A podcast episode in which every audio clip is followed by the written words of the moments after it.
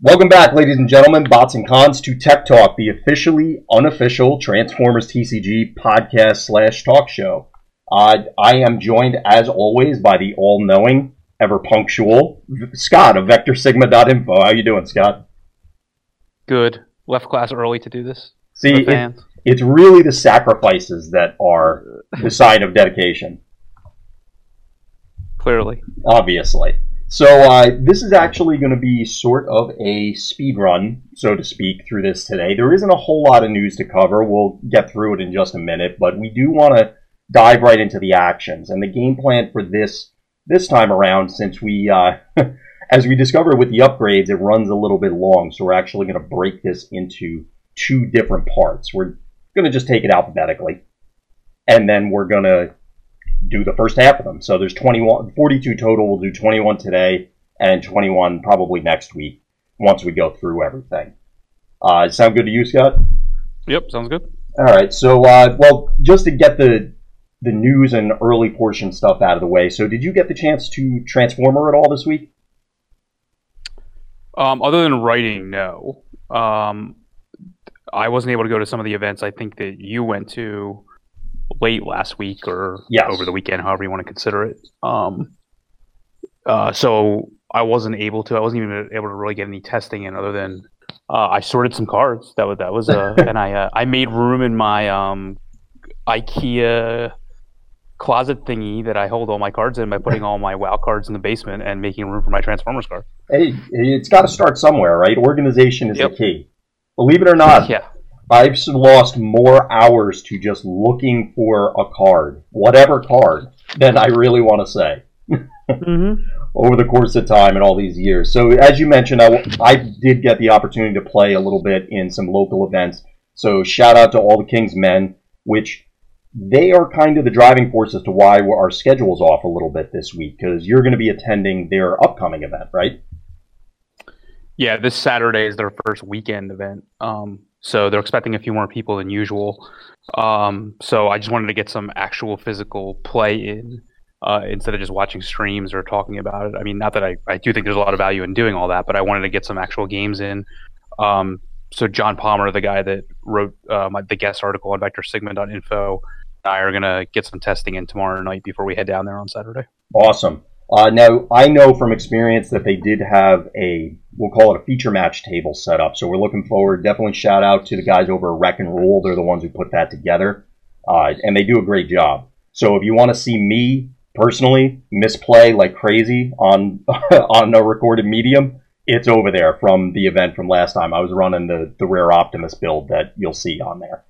Uh, they definitely, I believe they posted all that stuff to the, the various Facebook groups and all the other social media areas, but they do produce regular videos, so I wanted to give them a call out too.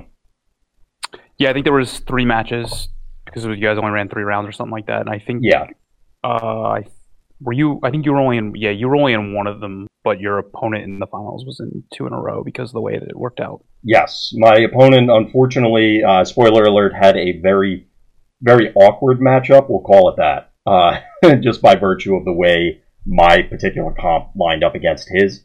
Anybody who is, if you get the chance to watch the videos, it'll be readily apparent once you load it up.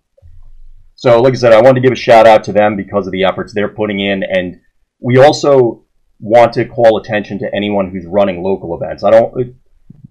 I was about to say I don't want to be a broken record about this, but I kind of do.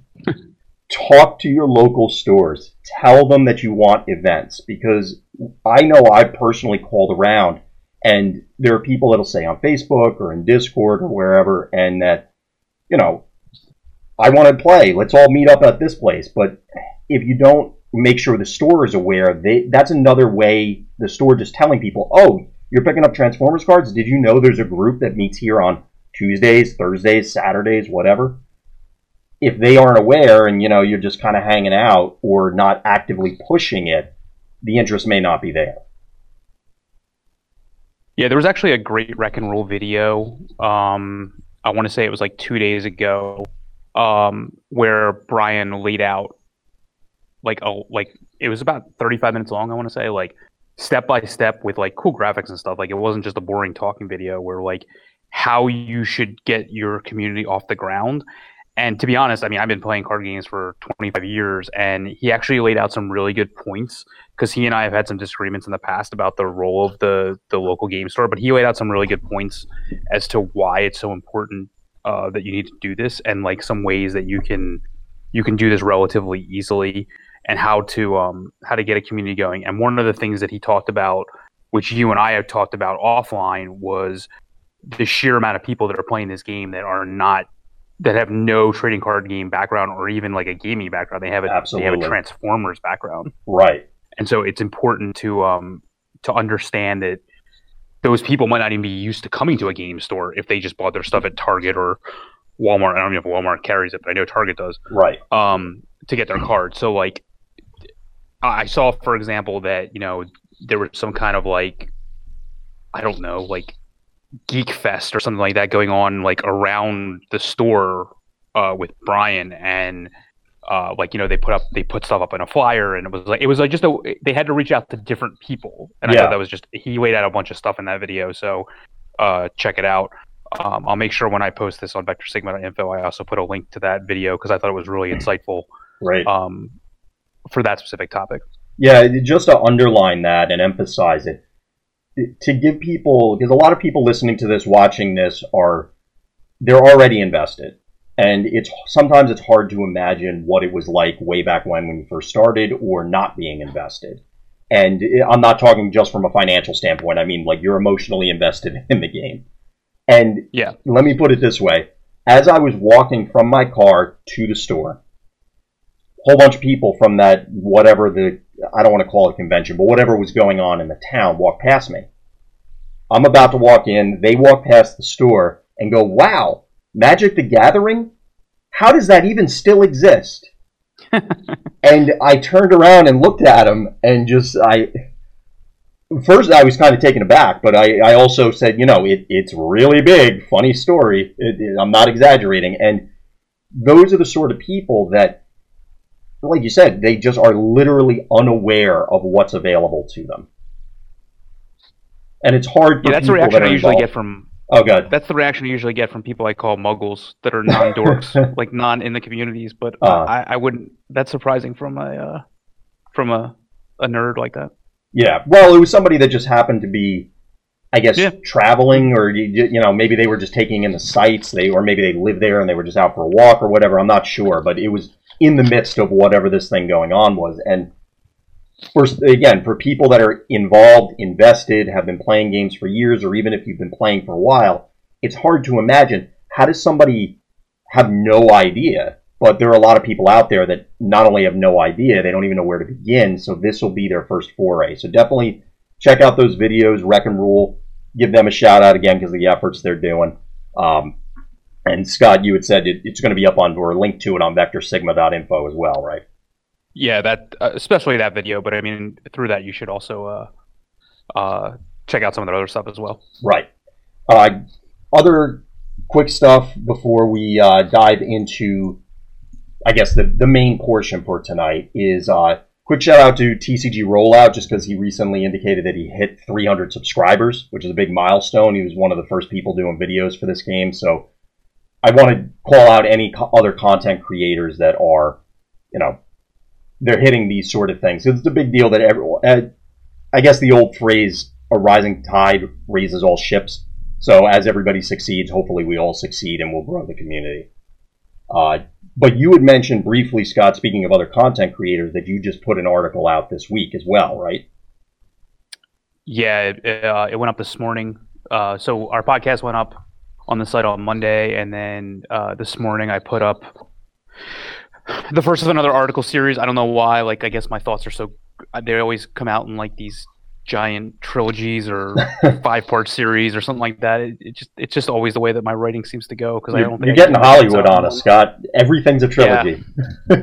Exactly. So, um, it's ideas we've talked about on here before, but um, that I that I wanted to put down on paper, just around understanding, you know, playing out the turn before you actually start to do anything in the turn, Right. and uh, the biggest part of that is going to be, and I think, and I don't see a lot of people. I, I don't. I, I assume people don't do this because I see them playing relatively quickly. I mean, unless they have computer brains, it, it's really hard to, to do this on the fly. Right. Um, but the idea is to understand who you're going to attack with as early as possible in this thought process, who you're going and who you're going to attack, um, and how much damage you should be doing based on uh, the curve of outputs that that specific uh, bot has, um, and the defense of your opponent, and, and how much damage they should be preventing.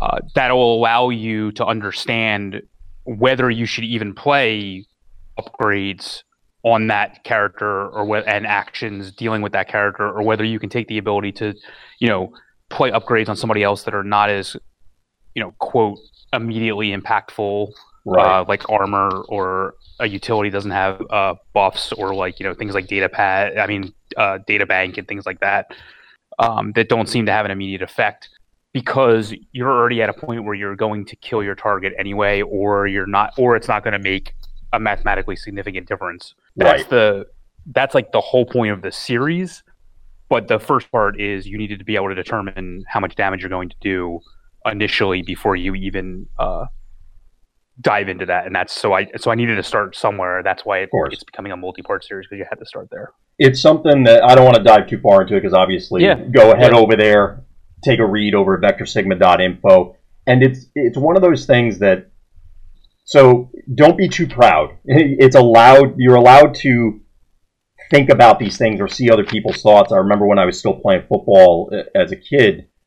I remember one of my coaches saying that he went to a conference for other coaches and he was about to walk out of this one talk because they were talking about the, the center quarterback exchange. And then he saw another older coach who he had known for years and respected taking pages and pages of notes about what the talk was about.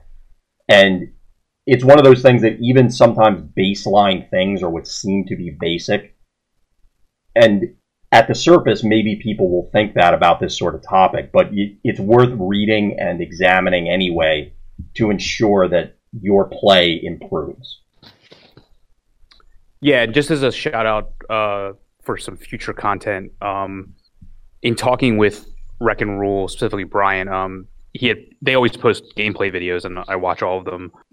Uh, and I was giving little comments to him here and there, and I decided on on one of the recent ones just to write an entire article, basically dissecting the entire game Nice. uh, from from his perspective, with his permission, of course, to try to get everybody better at it. But I th- but I feel like what you just said right there is entirely like the point of why it's if you can digest content like that about watching other people play and, and think about what you would do in that situation um it's really important for you as a player it just it just gives you opportunities like you're playing the game but you're not really physically there so it just gives Right. you more opportunities to like get games in so There's always a chance to learn, is the bottom Yep. line.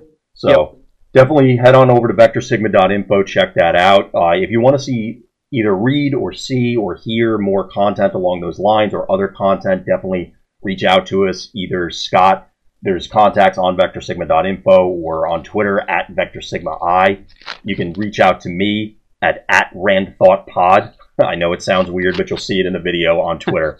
um, so anyway, with that, I guess we'll we'll kind of get rolling. Uh, so we're looking at the first half of the actions today, and the first one is actually one of the promo ones, and that's All Out Attack, which for a lot of people, I think the initial thought when this was revealed, and then for a while, is that this card is broken in half. Did you share that, or do you think that now, Scott? Um, I don't think it's broken at all. Um, I don't. I don't even. I don't know if it's even overrated or underrated, but it's good for what it does. It just has. It has a lot more limited use than I think people initially gave it credit for. Right. Um, I feel like it's really good in Insecticon decks. Mm. Um, it's actually one of the reasons why, like, I've taken a softer stance on on on playing bug decks and, and feeling like they're better than I may have initially gave them credit for because basically so many of their abilities are are are built into the characters themselves. They don't rely on upgrades as much as other decks do. Right. Um, this is a really good card to play at the beginning of the second round, whatever you want to call it, like the second wave of attacks. Absolutely. A lot of people were very focused on, oh, you have to play a four character deck because you can all out attack as your first action. Like that's not going to do anything for you. Like you're Even basically going to attack with all your guys, and then they're going to attack with all their guys. Mhm. Except for your action phase was playing a card that allowed you to do it. They are, they're going to have a full on be able to play an upgrade and be able to play an action. They're going to be ahead of you in Mhm. that situation unless you take out one of the somehow take out the one guy that's tapped and then the second guy and then another guy. Like otherwise, there's no advantage there. Yeah, So that's why I feel like the card was overrated to begin with. Mhm. However, there are situations, especially going to that second round, where you can gain a serious advantage when your guys are transformed into the mode that they they they are best in. Maybe have an upgrade. Um, there are certain um, characters that really benefit from uh, being able to attack early as opposed to the late game. So right. I do think it has certain play, especially in like really all in aggro decks, especially like Insecticons, and potentially like other like very heavily all in aggro decks. I really like it there. Right. A, a lot of people I saw, and I had had this thought initially too, was using with a rare Optimus, and then, oh, well, literally, if you are playing first, you happen to flip it, guess what? All your other guys get in. Having Sure. played the rare Optimus, I'm not even sure that's the correct play. Um, it, it's certainly going to depend on the matchup, but the the issue would be now Optimus is exposed, and it, since he's the focal point of the deck, you better be sure that you really got your money's worth. I would assume you would, but there is the chance that y- you know the way their deck, their flips work, or as far as you know their defensive flips, uh, maybe you don't get as much value as you hope. Uh, there, it- I started to go sour on it. I still like it a lot. I agree with you about Insecticons and just four wide stuff in general because you should probably be securing something if you're attacking with four guys. Yeah, So but but the issue is, can you can you kill not just the tapped guy, which you could probably kill anyway, over the course of the turn? Like you're, you're Exactly. giving up the ability to play all future upgrades and all future action cards, like for the rest of the round. But even hmm. though your opponent doesn't gain a huge advantage either, because they they're going to be in the same situation. Like Right. it, it, it's a little different, but I do like it better also in the two the two wide Optimus decks because you want to attack with both your big guys as soon as possible. So I, I feel Right. like it probably has some play like in the the power of the primes deck, Right. even though it seems odd, like you're just attacking with one more guy. But I feel like you probably that's all you want to do for the turn anyway, for the round Well, anyway. so doing with- it right away can't hurt. with primes that big, you may be just securing two kills that way because you Right. know regular Optimus attacks in or Nemesis attacks in, and there's not much surviving that in general. Uh, Right. yeah, it it's something that I think is probably not as powerful as people had initially thought, but it's still pretty strong. You just may need to put a little more brain power behind it. Yeah, I agree. So uh, moving on from there, what about backup plan? The uh, pseudo refill. I had this in a lot of lists initially. It's been bouncing in and out of sleeves. What do you think? It's usually uh, it's it's the third white card I grab for often. Um, Yeah. when- when there's not like a corner case white card I use in a specific deck. Um, because I find that when I play, my hands are empty often, so it has very little downside. Um, and you're getting a lot of cards for the value. Uh, Right. So I think it's fine. I just don't. I like in my aggro decks. I try not to play more than like six or seven whites in one way or the other. So like Hmm. I just find that I usually wind up playing like one because it just happens to be like the seventh white or the sixth white that I'm playing. Hmm. Um, I think it's a solid card. It's just that I just don't play a lot of white specifically in my deck. So, um, but it's definitely like I would say the third one that I reach for generally. I think I'm kind of in the same boat. If I need a 40th card and it happens to coincide with being a white card, I'm not trying to get a air quotes fourth copy of an effect. Then Yeah. this is probably going to make the cut because it is a significant chunk of cards. Uh, there's a bunch of decks that I've been trying that are card hungry simply because of what they do. You know, for example, shout out to Dark Mount, who I'm putting in virtually every deck. We're trying to make him work. I just love the card. I even tweeted at the official account that I love that card. Um, so yeah, I like backup plan, but it is. I agree with you. Right now, it's probably. I generally have at least probably two more, definitely one, maybe two more white cards ahead of it in almost every list. And that's the only thing holding it back. I mean, I think it's a fine card for what it does. Absolutely. Um, what about Battle Ready? So, I mean, it feels super wombo-y, but I mean, you got to invest a lot in this. I, I don't know. I I haven't found where I've loaded up Megatron Living Weapon and it actually worked. I guess is the scenario where this card wants to be played. I can't see why you'd ever play this card. Yeah, that that's kind of how I feel about it. I'm I was trying to concoct scenario. I mean, I guess you could if you're running specialists, multi not multi mission gear, uh, multi tool is the the upgrade one. I think. Yeah, I always mix them up. Uh, that's the weapon one, and yeah, multi multi mission gear is the armor, multi tools.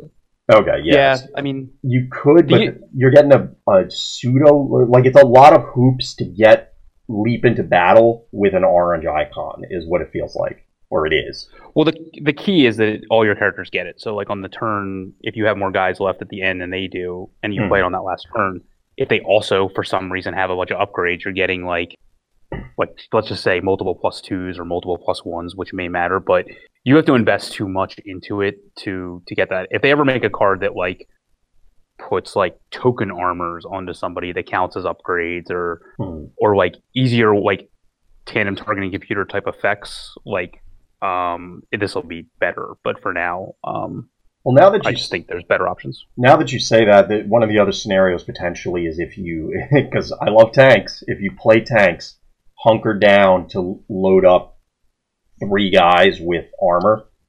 Yeah, that's maybe fair. have something yeah. else.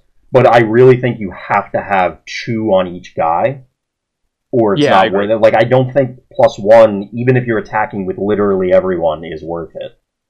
I agree. It, it just feels insignificant. But yeah. I gotta make a note of that. Try that out later. um, bombing run. So I was really, I was excited about this card. I loved it. I it felt and seems powerful on the surface. In reality, for me, it's been way worse than a disappointment. How how do you feel about it? Um, I think it's fine. I mean, I think it's numbers wise it's the same as plasma burst and it has an icon. Like mm. you you heal one and you deal one but i guess i don't i don't know how often uh you have i mean i wrote about this in the second article like there's ways to get damage on your guys through your own effects. Right. Um like this in combination with like photon bomb and and things like that are are obvious. Um right. but I, I don't know. I, I think it's fine. I don't. I, I wish it was red. I wish it was orange. But I mean, mm-hmm. I, I think it's fine for what it does. Like I think I would play it any list that had at least two planes in it. I mean, right. Um, if you're if you're taking off one from two guys and doing two, I think that's way above the curve. But I even think one for one, it's not. It's like not terrible. I don't know. Like it's I like don't know if I feel good enough playing like, Zap. I mean, yes, it's better than Zap, mm-hmm. literally. I mean, it, it does something extra, but at the same time, it's do I really want to spend my action playing Zap on a say? Because the obvious thing is tie it up with with Thundercracker and then brainstorm it into something to try and you know finish somebody real quick. Yeah, I the my issue has been in general it's doing one and I don't feel Zap has been good enough to like have to have a plane specific Zap. I mean, there's characters like Shrapnel that are really annoying. So I mean, like I can see where this would have use, but um, right, yeah, I'm not saying it's useless. It's yeah. just been I really want it to be Plasma Burst, and it very rarely is, simply because one of the planes will will get snapped in half, like it's one of those little cardboard flyer things everybody had as a kid from the dollar store. Yeah. Where you just put them together and, you know, shoot on a rubber band or something, and then inevitably you would hit a tree and the whole thing would explode into flames practically because they're, they're made of nothing. Uh, that's what a lot of the planes feel like. So one of them gets targeted down, has like 10 damage on it, and your other planes are untouched, and then you play bombing run and you feel really silly because it's like, oh, I healed one. I'll just take a hundred next turn and it doesn't matter. Yeah, I, I think the other issue is that they have to be in plane mode, which Yes. can be difficult to stay in that mode. So, Mhm. um, as we talked about before, so I don't know. I mean, you you'd have you have more experience with it than I do, but Mhm. it seems on the surface like it's okay. But I can definitely see where there's multiple problems with it. It feels like there's something there, but a lot of the times where, and I could be playing things wrong, I will openly admit that, but I feel like I often want to go brainstorm, roll out, or yeah, brainstorm, roll out, bombing run in order to get the great effect, Mm-hmm. but it never seems to work out that way. No, it's fair. Yeah. So, If if in that case it's not even still not doing anything, then I, I would say there's problems. right. Well, I mean, I haven't gotten that scenario just because it's it feels like it's asking a lot to to Yeah, get all those fair. things to come together. Yeah. Um, so speaking of brainstorm, uh, it seems like everybody loves this card. I some days I love it, and other days I'm staring at it and going, "Well, you're literally the only card in my hand." uh, how are you feeling on brainstorm? Uh, it's super overrated. Yeah, um, the way I play the game, the way that my games wind up, um, I don't have a lot of cards in hand. I mean, you start with four cards. Let's say you're going first. Can't play anything on the first turn. Then you have five cards. You can play two cards, ideally. Uh, you're down to three. Then you play. Then you're up to four. Then you're down to two, etc. Like there are Mhm. very limited opportunities to play additional action cards. right. Um, there are certain cases where this is automatically in the deck. Um, Rare Prime, Thundercracker, hmm Shockwave. Um, but I see people throwing it in every single deck, and I don't understand why. I mean, I can create scenarios in every single deck where you would want to do two things in a row, like you know, use some kind of draw effect to draw into X and then play X right away Yep. clearly That's obvious that's going to happen in every deck, right? but that those those scenario that requires you to have the initial card in your hand and the brainstorm in your hand before you draw into the third piece. Like like I just don't. People put it in just way too many situations. I mean, Hmm. in in combo based decks, which is where uh, like the Thundercrackers and the, and this and the Shockwaves of the world come into play, or the or the rare Optimus that can play it off his flip, and then you can play the actions in your hand, even if you only play one.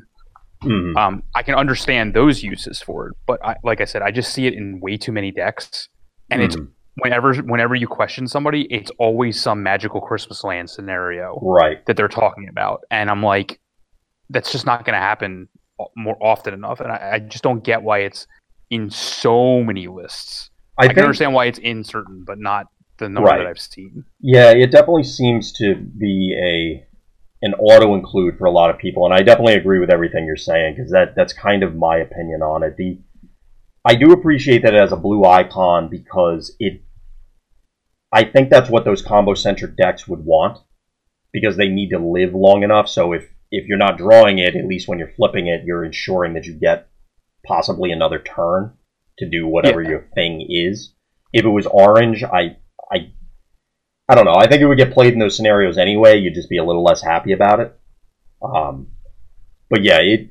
I've going back to the examples that we were just talking about for the last couple cards, especially bombing run. The scenario I always wanted was brainstorm into photon bomb into bombing run, which has never happened. And I directly Right. to your point, what are the odds that given the, the way the game works, you're more likely to flip a card than to draw it. Even if you opening hand brainstorm and sit on it, you still have to draw two other cards while they're still relevant. It just feels like you're asking a lot. You need every card, every action in your deck to want to be simultaneously played with another action, not just, oh, it's cool, I get to play two. It, it, they have to be synergistic enough to justify it. For some reason, you you can't wait the turn, and and, and that's like why? Just wait. Like, what's the big deal? Like, Right. you know, Most of the time, Like, you yeah, can it zap, doesn't. You can zap something next turn if you really want to get that zap off. You know? Yeah. Like, you can you can direct damage something somehow next time. It'll it'll be okay. yeah. You know? It'll, mean, every you know good. everyone's going to talk about the times that they did three actions in a row and it and it won them the game. They're never going to talk about the times it sat in their hand because they didn't draw anything significant. Yeah, I've stared at Wheeljack pondering reality for a lot of time, so I've I've definitely started to ratchet it back because uh, I I was excited to try it. I mean, there's a lot of you know flair to this card, but yeah, it's it asks a lot of you, and if you're not playing Thundercracker specifically, I feel like it, it and obviously Shockwave as well, but if we had larger hand sizes, it'd be different. But yeah, exactly. So. Right. So uh, speaking of Shockwave, I actually like this next card in Shockwave. I haven't seen it in a lot of lists, uh, and that's collateral damage. So it's not really a two for one if you hit your opponent's weapon because you're losing a card from your hand, even if you avoid the weapon piece. Uh, but it is a guaranteed discard effect. Have you tried this one out at all, or do you think you're not even going to sl- sleeve it up? Uh, I can see where it would definitely be good in Shockwave. It does both things you want to do, which is slow down your opponent and get them to take um, indirect damage. So um, mm-hmm. it's fine. I mean, um, it's that's not the type of deck where you really necessarily want to like destroy armor. So like, I would probably play a weapon destroyer like Scrapper Gauntlets type right. effect over over like even like a this is the, because it has a blue pip. It's probably better in that deck than the other upgrade destroying options that are mostly orange that you would want. So I can see where this would see play there because you're probably even if you are running weapons, which you, you should in like almost any deck, um, regardless, uh, it's not going to hurt you as much as it will likely hurt your opponent. So I can definitely see where it would have use. Yeah, you can of course play around it, and that's one of the other things that drew me to it. Is in general, card games, symmetrical cards, you know it's coming, so you have a chance to prepare for it, build your deck that way, mold your play around it. Your opponent isn't going to be as prepared for obvious reasons. So, I think it might have a home. Maybe the you having to discard your own stuff is a little too much. We'll we'll have to see, but I do like it in general in Shockwave so far. Yeah, it seems good there for sure. It's just Shockwave is a very com- complicated deck to build for obvious yep. reasons. Mm-hmm. Uh, next one's Computer Sabotage. Do you ever foresee this card seeing play? Oh, I had to see the picture to know what it did, so no. That's kind of. Um, yeah. I mean, if we ever have sideboards, I can imagine where this card would see you, but I, I don't understand. I, I never have more than three cards in my hand, except for when I draw my fourth to start the game anyway, and I yeah. can't play a card. So like, I don't like. It's a corner case card against like Sunstorm decks, right? like, then Sunstorm must have been a monster in development or something, and somebody got really scared. So. The only time I've ever had an, enough cards that this would make me discard more than one is when I've hit like multiple treasure hunts and then like back to back turns and all of them hit four cards just by the way it worked out. Yeah. And like I don't know if my opponent would even care then because it's like okay, you you can't play those fast enough. The game will be over before you play them all. Right. Exactly. Exactly. I, I yeah, I don't get this card. Yeah. Sideboards if they ever exist, I guess. I don't know. Yeah. Although I do love Tailgate on here. He's, he's one of my favorite characters in the comics, so shout out there. Uh, now this next one, um, this one I'll never see any play because uh, I mean, who's gonna play Dinobots? But uh, yeah, this this one's terrible. Yeah, Dino Chomp. Is there anything negative you have to say about this card? I mean, obviously it scraps you scrap, your you scrap your whole hand. I mean that that could be a huge detriment on like turn two when you would never play this. Like yeah, I mean, like uh, no, there's nothing bad to say about this card. Yeah, um, it, obviously it's insane. It's right. it's. Uh, I guess it's the best combat trick combat ability in the game. Like I can't imagine there's one better. Like it's better than leap into battle in, in a correctly built Dinobot deck. Right. It's insane. Yeah, it, it the bold five is just bonkers. It, it it hits that point where it's just okay with that. That's a lot of cards. Um, yeah, there's there's not a whole lot to say about it. Or if you wanted more information, head over to vectorsigma.info. It was your very first article was Dinobots. Yeah, look for article number one. Check that one out. Although it's now, I guess, an outdated list, it's still a good base. There, there's an updated list in the deck list section. So. Oh, awesome. Yeah. Uh, so moving on from Dino Chomp, Disarm. It's Inferno, but one time. Uh, too slow, in my opinion. Like you're Hmm. basically using your action, fate, your action card play to like force them to replay their upgrade phase. I, I mean, I guess you can use it on your own come like own upgrades that have Yeah, there aren't enough come into play effects right come now. Come into play effects or whatever we want to put them on the transformer effects. Like I'd rather play swap parts than this Right. for my Uh, own benefit. Do you? eh, what about shockwave edge case scenarios? I feel like that's the caveat for almost every card. I think I'd rather play debilitating crystal than Yeah. this because it's a it's like an it's you should get hopefully you'll get more than one use out of it. Right. So I think I'd rather just play debilitating crystal than this. That's fair. Yeah, I'm I'm not super excited about this one. I mean, maybe there'll be something. Uh, now, disruption actually shows up in. It, was it a whose video was it that was doing a shockwave build that was running this? Uh, all spark something uh, there. There's a link to it in on vectorsigma.info, the, the deck list section. Okay, so yeah, check out the deck list section, and the, the links there do direct directly to or send people directly to the original content creator, right? Yes, Okay. yes. That's why any deck that's there that's not um like it'll either link directly to our articles or it will link um to whatever wherever I got the deck from on YouTube with everyone's permission. There, all those decks have been posted. It you know just helps everybody out. Exactly. Like I said before, rising tide and all that fun stuff. Um, Mhm. So, but I saw this in that list, and it seems interesting because upgrades are probably well. I don't know if people are going to sit or more likely to sit on upgrades than um, actions, but how do you feel about including this? Obviously, it, it's a coercion effect, but is it enough? So I guess we should talk about this and what's the other one? Disruptive Entrance is the next card, I assume. Yep. Like even yeah, alphabetically. So they're obviously linked to one another. Exactly. Um, so I think if you build your deck and you un- and you understand I don't want to say like the meta game, but you understand how other decks are built. There may be certain scenarios where you are weak to a specific upgrade or you're weak to a specific um, action um, or you're you're weak to a specific deck archetype, and those deck archetypes depend on one side or the other. Right. Um, so there may be if, if you're specifically weak against those, I can see where you would want to play one of these or the other. But I'm not like a fan of like just put both in your deck, even if you're playing Shockwave, because you're, you're always going to maybe hit something. Like Mhm. I think I'd have to watch his video again to understand why he played one over the other. Uh, Um, especially, I, I think it's, I think it was like a brainstorm thing with this and that other one we took collateral damage or whatever we talked about. Like, yeah.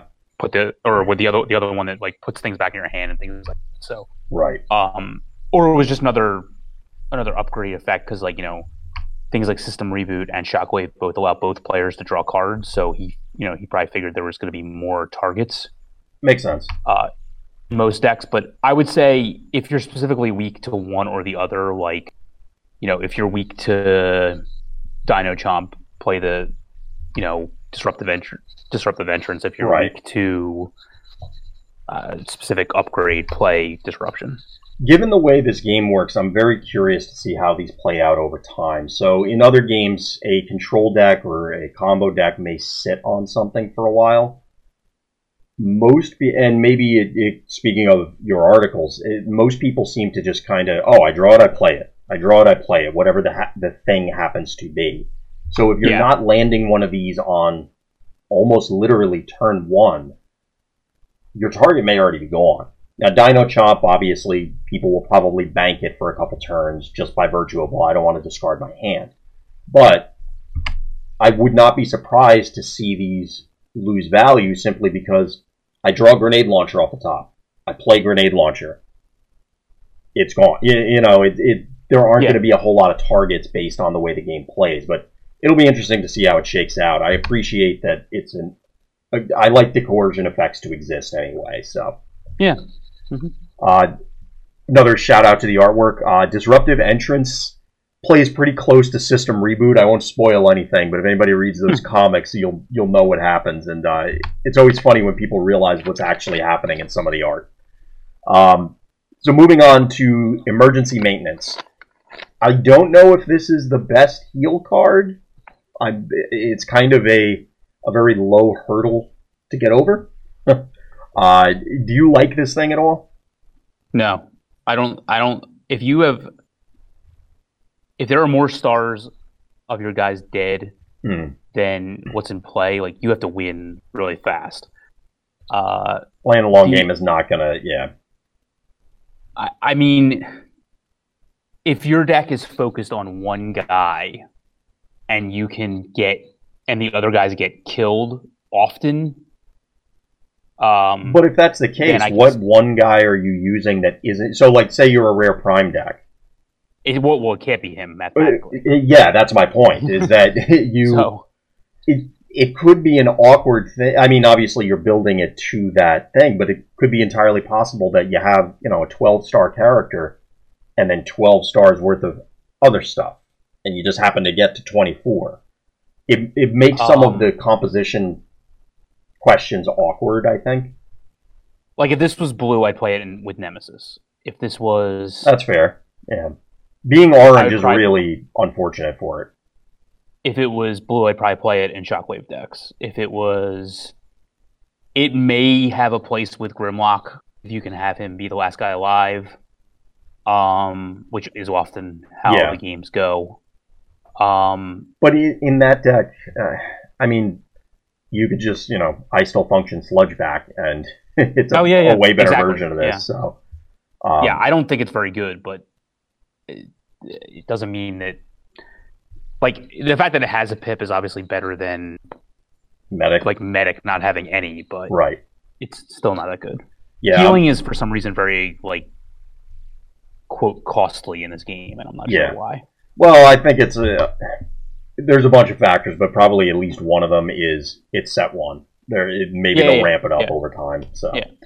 uh, so beyond healing, equipment enthusiasts. This is another one where you got to really go all in on this, and I don't know. I mean, you could potentially draw a bunch of cards, but I don't know if I care enough to include this. I haven't found a home for it. What about you? Uh, I have it as a one of in a lot of decks, Hmm. um, especially ones that depend on upgrades and it can reliably play like, uh, especially if they can play utilities and um, either armor or weapons. Typically, decks will want to play both. Like, um, I think it's fine. Uh, it does because it's every upgrade in play. Like, it's really good. I would think like like those same scenarios we talked about with that other card that was pretty much unplayable. Um, the combat training, like to me, like you know, tanks would want this. Um, Right, that's where I'm thinking. bars want this. You know, like um, I could see where you would want to play this in Dinobots if you needed to draw more cards because um, they usually have a weapon or two in play and a matrix in play. Like so, any deck that has like, any deck that reliably plays the matrix would want this um, and can get equipment on multiple guys. I think it's pretty good, and I initially thought it was bad Mhm. but I can see where this would like straight draw you. As long as this straight draws you three cards, it's usually better than other options. Yeah, Um, I've been expecting it to draw two in a lot of cases, and it's it's kind of an incoming transmission then. yeah. So it, it's one of those where I, you had said it. Maybe you include one copy, two copies to try and you know shore up the numbers of your draw effects or something like that. But if you're not, if you don't have a hunker down effect or something to, you know, vomit out extra upgrades, I I don't know. It, it feels like your guys are either going to get killed off, thereby you lose the upgrades, or your opponent's just going to interfere with them, or you don't have enough time. I don't know. I mean, any perfect case scenario, I don't want to be drawing cards anyway, because that means it's taking up my action card slot, and I can't Hmm. play usually a large percentage of what I'm drawing because I'm I tend to play more action cards than upgrades in my deck. So like that's my issue with any card drawing. But if this allows me to draw like three cards in the middle of the game, I can see where it has use. So that's why I'm trying to play it as like a one of in Right. certain decks. Makes sense. I think that's reasonable. Uh, speaking of hunker down, uh, so this is the only, well, maybe not the only, but the major reason that I like to play tanks because you get your your start your engines effect, and Eh, it's not start your engines. Well, yeah, it's not that good. Um, but it, it is something because so many. It, well, the, if you were to play an all tank team, you have two tanks, Megatron and Darkmount, that care about being flipped, and you, if you were to just do it naturally, you do not have enough time in any given game, even with the big defense. You need to be able to flip them back and forth, and this gives you extra rollouts, I guess. Because uh, the armor, yeah. it's not uncommon that you're. It's not. Here's the, the biggest drawback that I've had. You play, say, reinforced plating or force field, or pick an armor on a guy, and then next turn you want to hunker down. Okay, well, you can't replace that armor with a new one. You just don't get to do it. So you shouldn't play the armor. Right. But there are scenarios where, okay, well, I played that armor four turns ago, and now I have hunker down. You know, yeah, it, it, yeah. Um, and it just it's, tanks do draw out the game for obvious reasons, so it's not unlikely that you're going to, you know, have several turns of okay, well, this sat out there, but I can't do any. You know, if you needed to cycle something where you happen to have reinforced plating on a guy for a while, and now you for some reason you want to get a force field or whatever. Uh, it makes it awkward. No, that's that's. I mean, that's the only downside though. Like, I would actually play this in any deck that uses any number of tanks, and are arguably over rapid conversion. I would play this first. Right. Um. E- like, I mean, I know rapid conversion can hit non-tanks, but as long as like if I was playing Darkmount, I would probably like even if Darkmount was my only tank, I would still probably play two of this card. Yeah. As like a third um, with rollout and rapid conversion because right. you can easily get the card advantage that we're talking about, and then you can you get another transform effect, which he desperately needs. Absolutely. Um, I wouldn't probably use it if like Demolisher was my only tank, but if I was using either of the other two Megatrons, I would probably play this card regardless. Also, yeah. Again, because of the because you just need those transform effects because every tank except for Demolisher seems to have really powerful alt abilities that you don't generally want to be in. So you want to get in, get out, and this will do exactly what you want and can occasionally get you. You know, th- like what I like about this card, for example, is, um, well, they're not ranged in tank mode, so body armor doesn't work. But like things that, like like you said, like reinforced plate, like you can play a force field early, pop it, and then use this later, for example. Which, right. You know, helps out like there. So I like this card a lot. Even yeah. in even though I'm not a huge fan of like all tank decks. It's clearly in the all tank deck, but I think it's good. I would run it no matter how many tanks I'm running, as long as it's not just Demolishers my only tank. Right. I think I agree with you there. The, the transform effects in general are so strong, and it's not that. In this case, you're you're air quotes gaining an extra action if you get the yes. armor.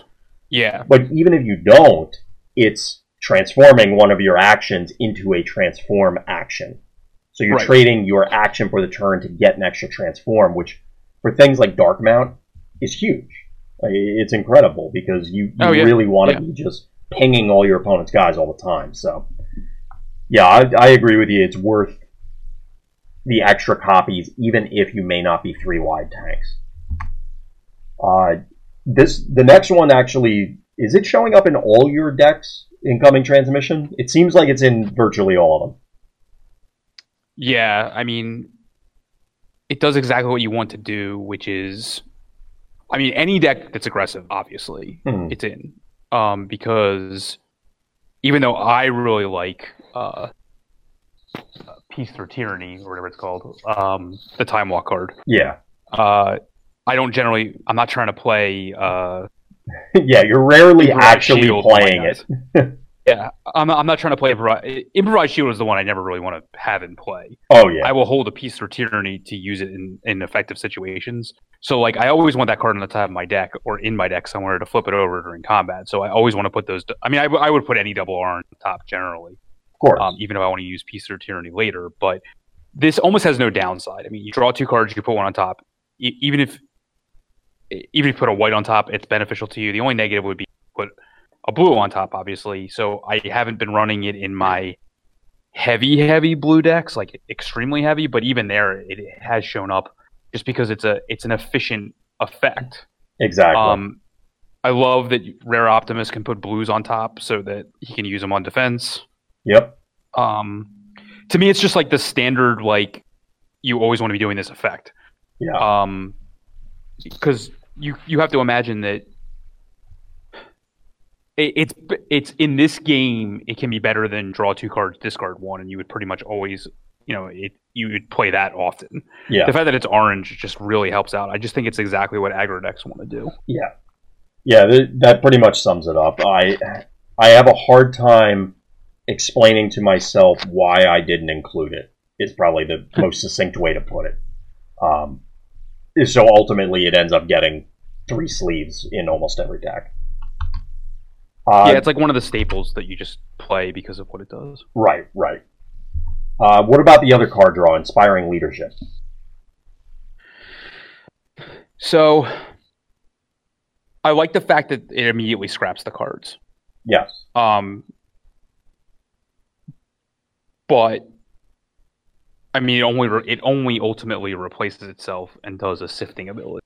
hmm Um, I think you play it in blue based decks because it's it's more efficient than incoming transmission for the same situation. It's especially good if you're trying to somehow get things out of your scrap pile or play things out of your scrap pile like Jetfire type situations. Yeah.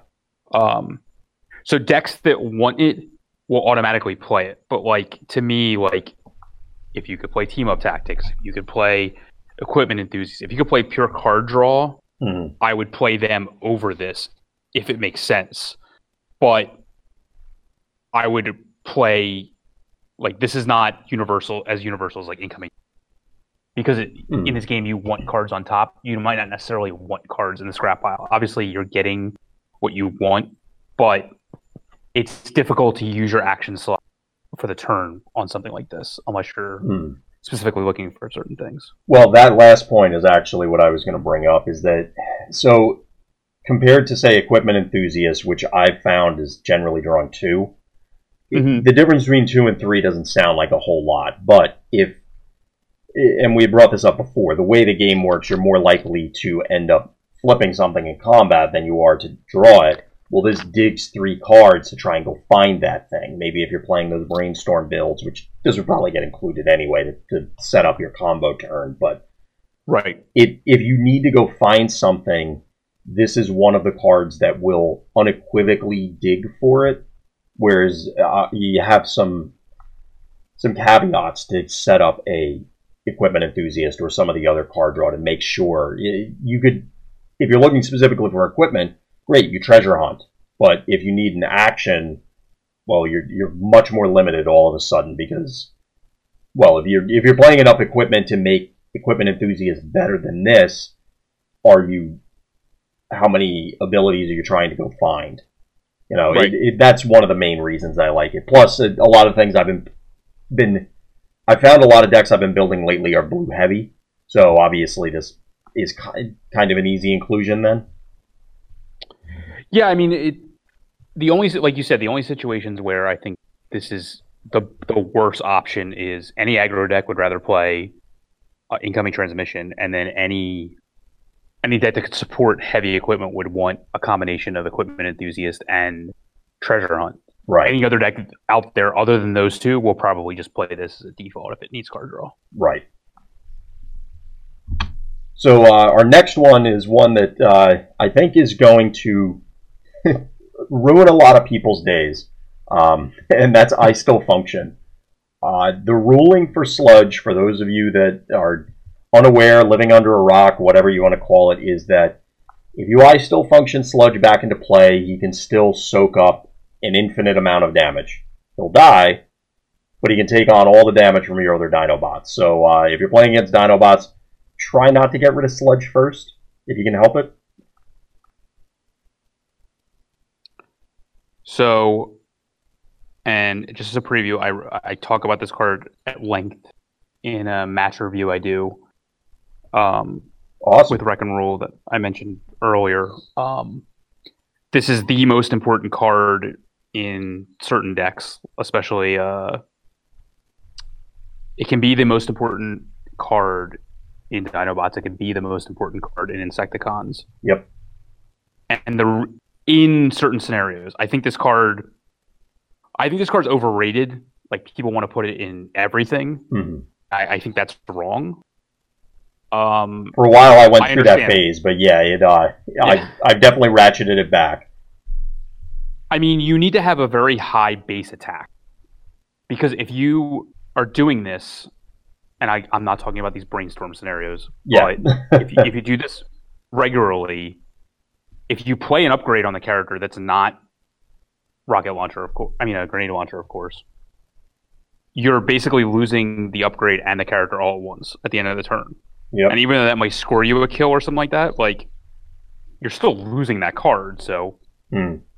you you don't necessarily want to do it in that situation, but Insecticons certainly want this card. It's insane with Ransack. It's insane with Kickback. Oh, absolutely.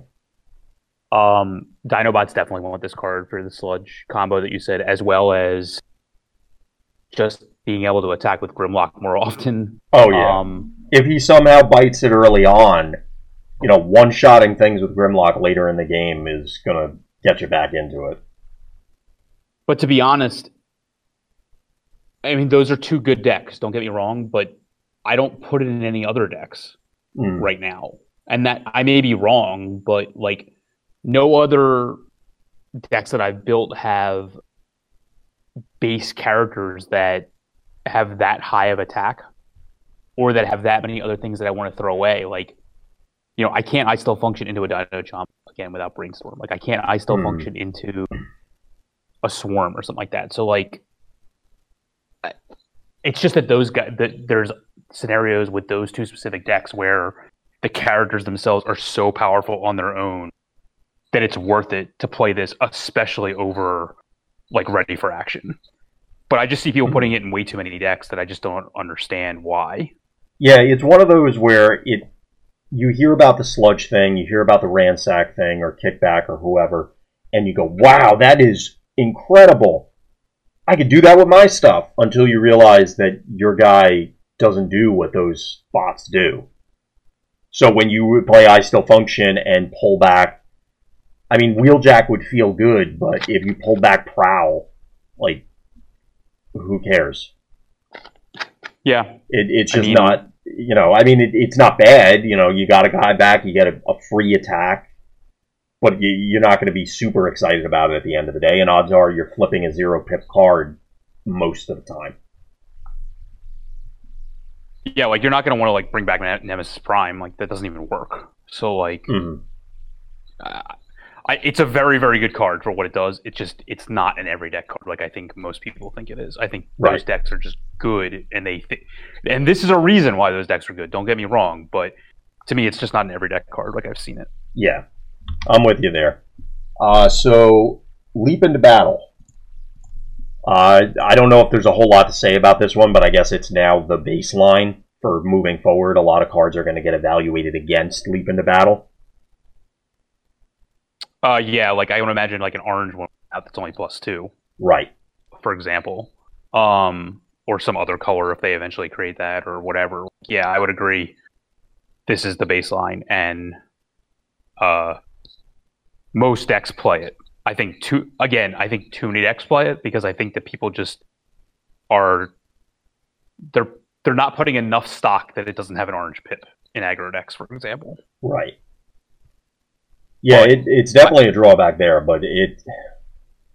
Yeah, it's another card that falls into the category of you still need to justify not including it. I think, as opposed to the other way around. Yeah, I mean it's not in my Dinobot list. It's not in my, some of my other aggro lists, Mhm. but it's not for a reason. Like I've run the math as to why, and Right. once you start getting too many blues, like I'd rather like in the Dinobot deck, Dino Chomp is better. Well, of course. You know, for example. So Well, also there, if you're when you're so focused on bold, those blues do add up. Um, right, because you're Right. just going to see them more often. But it it's so efficient that yeah, like I said, it's one of those where you you're going to sit down, you're going to try and either write out your list or pull stuff out of binders or boxes, and it's probably going to be there on the table immediately until you think of a good reason to say Sixshot. No, you got to go to the sideline for now. yeah, agreed. Um, medic, uh, I think we already covered this earlier when we were talking about emergency maintenance. I I have a hard time seeing this making people's battle decks.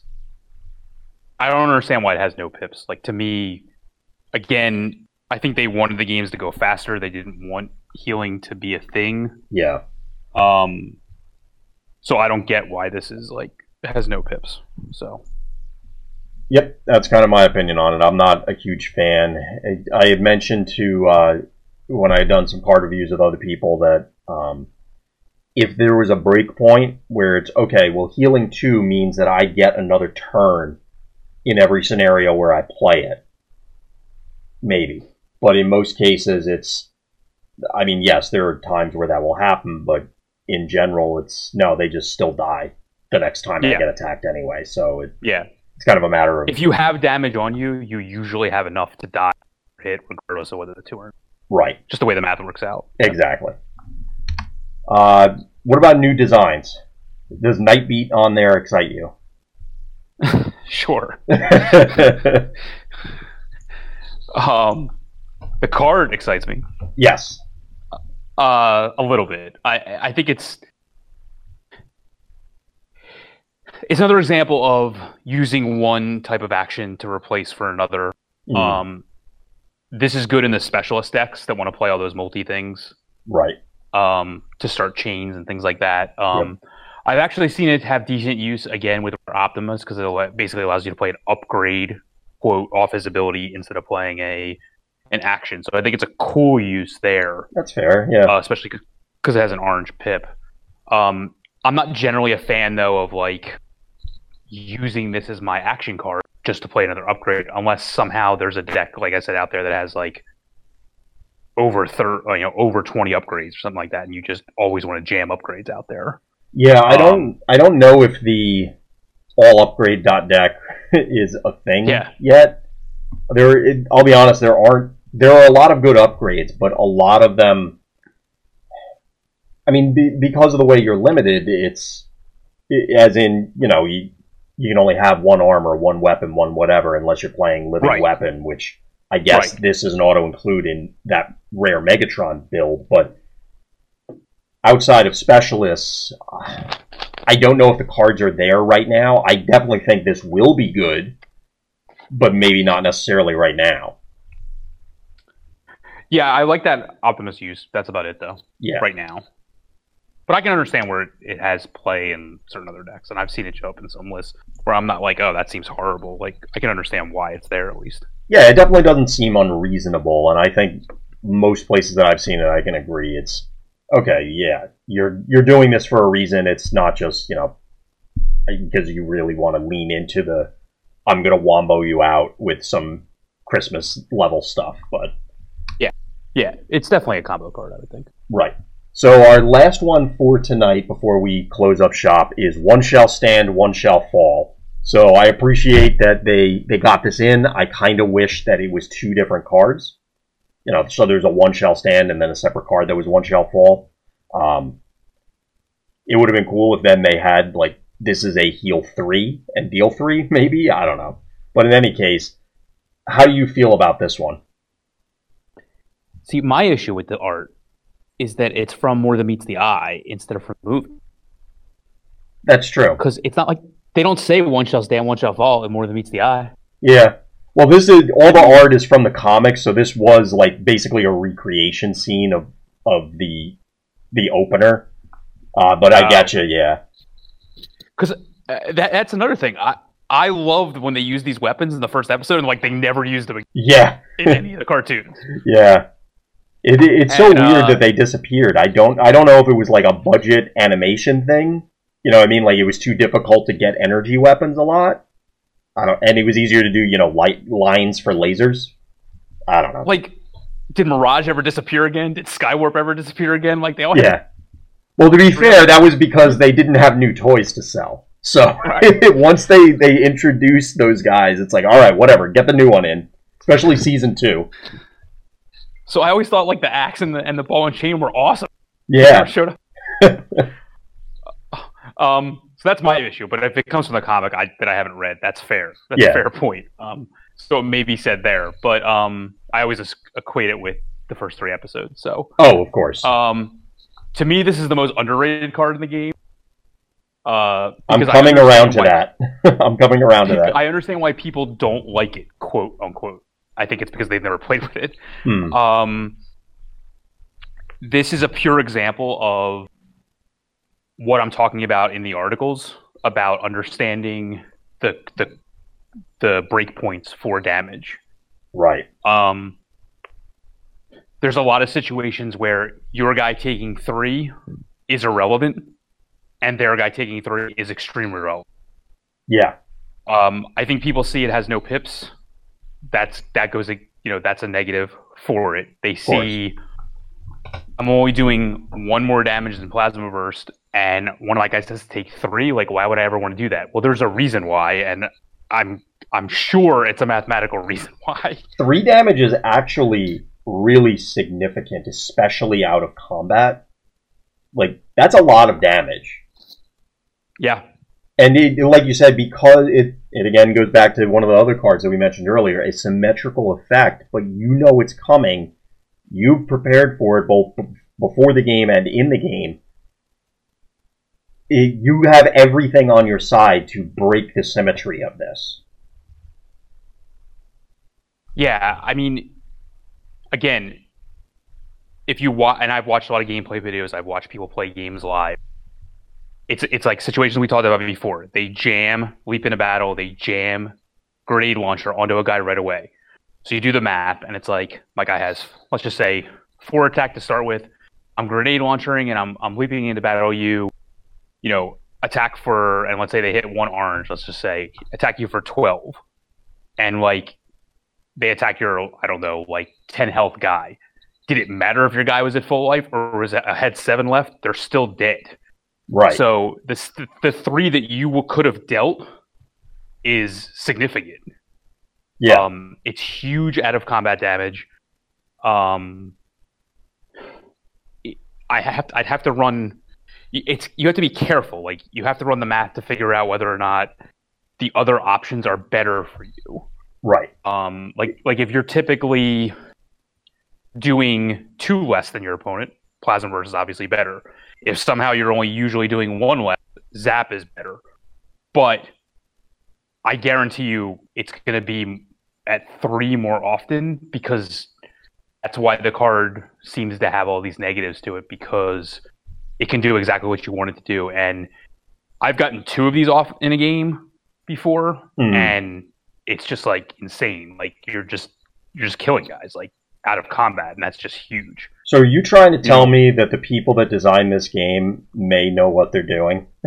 And, and it may involve math. I, I know Yeah. it's surprising. That, It may that is, involve math. that is wild, and I don't know if I'm in the state of mind to be able to accept that kind of th- talk right now. But I, I agree with you. I was not hot on it to begin with, um, and it wasn't just because i took three, and there was a downside to it. The negative, the lack of pips factored into it, but it was more my own ignorance of I didn't understand how valuable just lightning bolting somebody is. I played enough games now where I can confidently say that yeah, three damage is a huge chunk. Like you, that's a, that matters and changes a lot of math over the course of a game. And since it's straight up out of hand, I mean, they, pretty much all of them are. But you know, you don't need to rely on your combat pips. You don't need anything else. It's just bang, that guy takes three and possibly just ends him. It it Yeah. it makes a humongous difference. So I expect this will rise in popularity over time, especially because, as you said, you could just drop it on a guy where it doesn't matter. If that guy's mm-hmm. about to die, you know, like your opponent is threatening a gazillion damage next turn onto whatever guy. And if you plop three extra damage on him, it doesn't matter. Well, who cares? That guy was going to die anyway. Or if you you drop it on someone that can be protected for multiple turns in a row, well, that three damage maybe doesn't matter for you know five six turns, and hopefully that three damage now on them, since you choose where it goes, you can help close it out that much quicker. Yeah, there are there are multiple. I, I have to find ways, reasons to not play this in decks. To be Hmm. honest with you, at this point, Yeah, um, it has clear synergy with multiple Insecticons, which Right. is another reason why I've I've grown to like that deck more because I like this card a lot. Yeah. Um, and like you said, like y- you choose where the damage goes, not them. Like in both situations, so I just think it's Right. it's really really underrated in my opinion. I get that it has no, and most people are people are very focused on combat damage being more efficient than out of hand damage, and I agree in most situations. But this card is specifically like the number three is just large on this card. Yes. So, It's one of those things that, as knowledge of the game grows in general, it, it, just like any other game, you learn to find out how many cards do you need to draw for a certain effect to be worthwhile, or how much damage does it need to do, or how much healing needs to occur. And you hit these breakpoints where it's just a watermark of, okay, well, in order to do this much damage, it should only cost this many resources. And I think we're seeing that three damage, whether it's three direct damage or three healing, is one of those thresholds that we're going to judge every card going forward by that standard. Yeah, that's like to me, you have to get two points, two hit points out of everything you do. Um, and this is above the curve. Leap into battle is above the curve. Right. Dino Chomp's above the curve. Like there's there's numerous examples. Like, but I think generally, like you know, flamethrower will get you two, power sword will get you two. A lot of upgrades will get you two. So that's why like three to me is above that curve. Yeah. Three seems to be the magic number uh, in a lot of things, but here as well. Yep. So uh, that actually closes up our review of the first half of the action. So just to close out and not keep you here all night, Scott, I know we've mentioned vectorsigma.info, but where can people find you? What else are you working on? Any shout outs or anything like that to close out?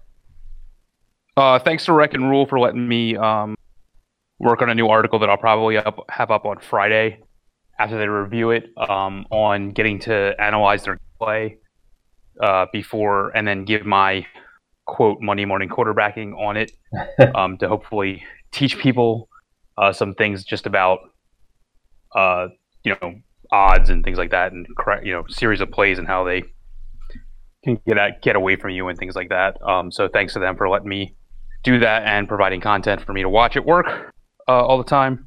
Always Um, working hard. yeah, you can find me actively in the the main Transformers card game uh, Facebook group as well as the US one. I'm also active on the Discords, but I just prefer chats on Facebook. You can also email me at vectorsigma.info at gmail.com um, or just hit me up on Facebook uh, whenever you want. Uh, I usually respond directly to somebody. Um, there's also the Vector Sigma Facebook page as well. You can hit us up there as well. Awesome. Yeah, one of these days I'll figure out which uh, Facebook group is actually the Central Hub one. I'm virtually never on there. I let wife, whenever we're doing all random thoughts related things, take care of the Facebook piece of it. Uh, but you can check us out over at randomthoughts.wordpress.com or uh, Rand Thought Pod, like I said, on Twitter. We're on SoundCloud and virtually every other uh, social media platform just to have a presence there. But definitely reach out to myself or Scott on any of the things we've mentioned. Let us know what sort of content you want to see going forward. We have a bunch of things lined up, but if we want to, if the community as a whole wants to tailor it one way or another, let us know. Because after next week, all the easy stuff is gone. We've done all the card reviews, so then it's going to be starting to dive into either theory or deck lists, various strategy elements. Maybe we can do some live streams for other stuff, but we'll see where it goes. So, uh, with that, I guess we'll close up. Thank you, everybody, for listening, and tune in next time for some more random thoughts.